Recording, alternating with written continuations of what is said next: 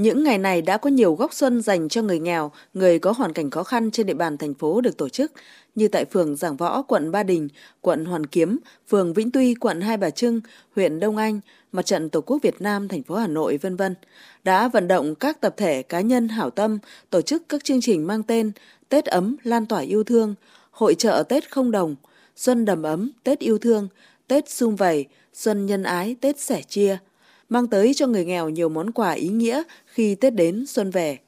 Đón nhận sự quan tâm chia sẻ của cộng đồng, bà Lê Thị Bằng, phường Giảng Võ chia sẻ. Các con thì đi làm, uh, nói chung là từ sau Covid đến giờ là công việc nó không được không ổn định lắm. Trước tiên thì tôi rất là cảm ơn Ủy ban Nhân dân phường Giảng Võ đã quan tâm đến những người có những hoàn cảnh khó khăn góp vào trong cái ngày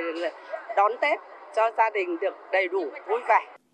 Cùng với sự chung tay của toàn xã hội, đến nay hàng vạn suất quà Tết của thành phố Hà Nội đã đến tay người nghèo, nạn nhân chất độc da cam, người khuyết tật, trẻ mồ côi.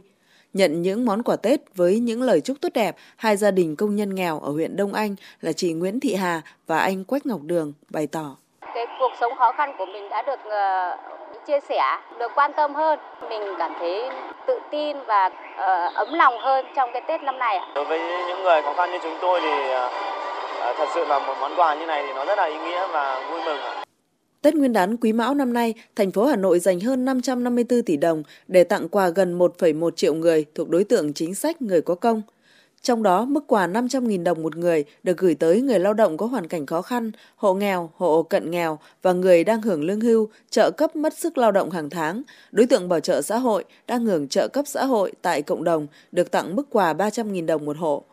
Công việc này đã được chính quyền cấp cơ sở, các tổ chức chính trị xã hội triển khai thực hiện, đảm bảo quà đến kịp thời và đúng đối tượng. Bà Nguyễn Thị Phượng, Chủ tịch Ủy ban nhân dân phường Định Công, quận Hoàng Mai cho biết. Đối với hội chữ thập đỏ thì cũng giả soát toàn bộ các cái ờ, hội viên rồi hội cựu chiến binh, người cao tuổi, người phụ nữ, chúng tôi cho giả soát trên cơ sở các cái kênh của ngoài nhân dân tổ trưởng dân phố ra, thì các chi hội đoàn thể giả soát, tránh bỏ lọt, tránh người dân không có tết, sinh sống trên địa bàn phường mà không có tết.